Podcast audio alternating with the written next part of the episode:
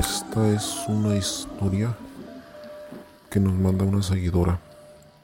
Dice, hace un tiempo una amiga mía y yo decidimos hacer espiritismo por primera vez, ya que una ya que nunca antes nos habíamos atrevido a hacerlo.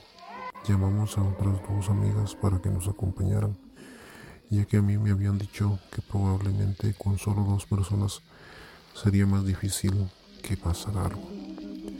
Nos costó trabajo convencerlas, pero al final se dieron. Lo preparamos todo y un poco asustadas comenzamos a hacer la Ouija.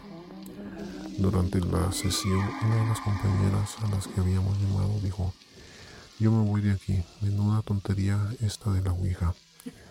Nosotros nos asustamos un poco y decidimos dejarlo para otro momento.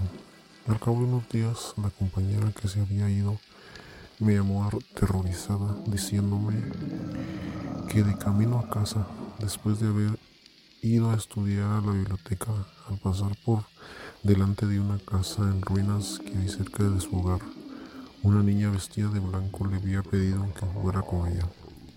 Mi amiga, mi amiga le dijo que no podía, ya que tenía prisa por llegar a su casa, y acto seguido la niña comenzó a llorar con lágrimas de sangre.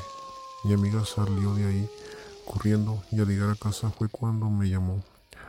Hasta ahí fue lo que me contó mi amiga. En un principio me lo tomé a broma, pero algo me había algo hacía pensar que mi amiga hablaba muy en serio. En mi invitación comenzó a darle vueltas al asunto y me acordé del día en que habíamos hecho espiritismo y de las malas maneras con las que mi amiga se había retirado. Pensé que no tendría más que ver y me dormí. Al día siguiente, esa misma amiga me llama porque iba a quedarse sola en casa estudiando y tenía miedo. Así que decidí acompañarla, ya que yo tenía también que estudiar. Cogí un autobús y ya en su casa nos pusimos a estudiar. De repente oímos a nuestra espalda un ruido como de arañazos. Las dos miramos y comprobamos horrorizadas que la niña que ella me había descrito estaba sentada sobre la cama de mi amiga, arañando la pared. Salimos corriendo de la habitación y al llegar a la puerta observé que mi amiga no estaba, pero yo estaba demasiado asustada para esperarla. Un rato después la policía llamó a mi casa informándome de que mi amiga había muerto de un ataque de asma. La habían encontrado en la escalera de su casa con una expresión de terror en su cara.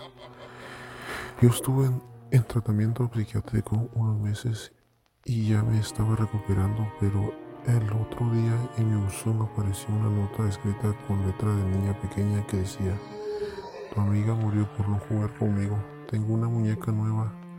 Yo creo que es una broma, ya que nuestra historia se ha hecho bastante popular en el pueblo, pero por otra parte tengo miedo. ¿Vendrá por mí?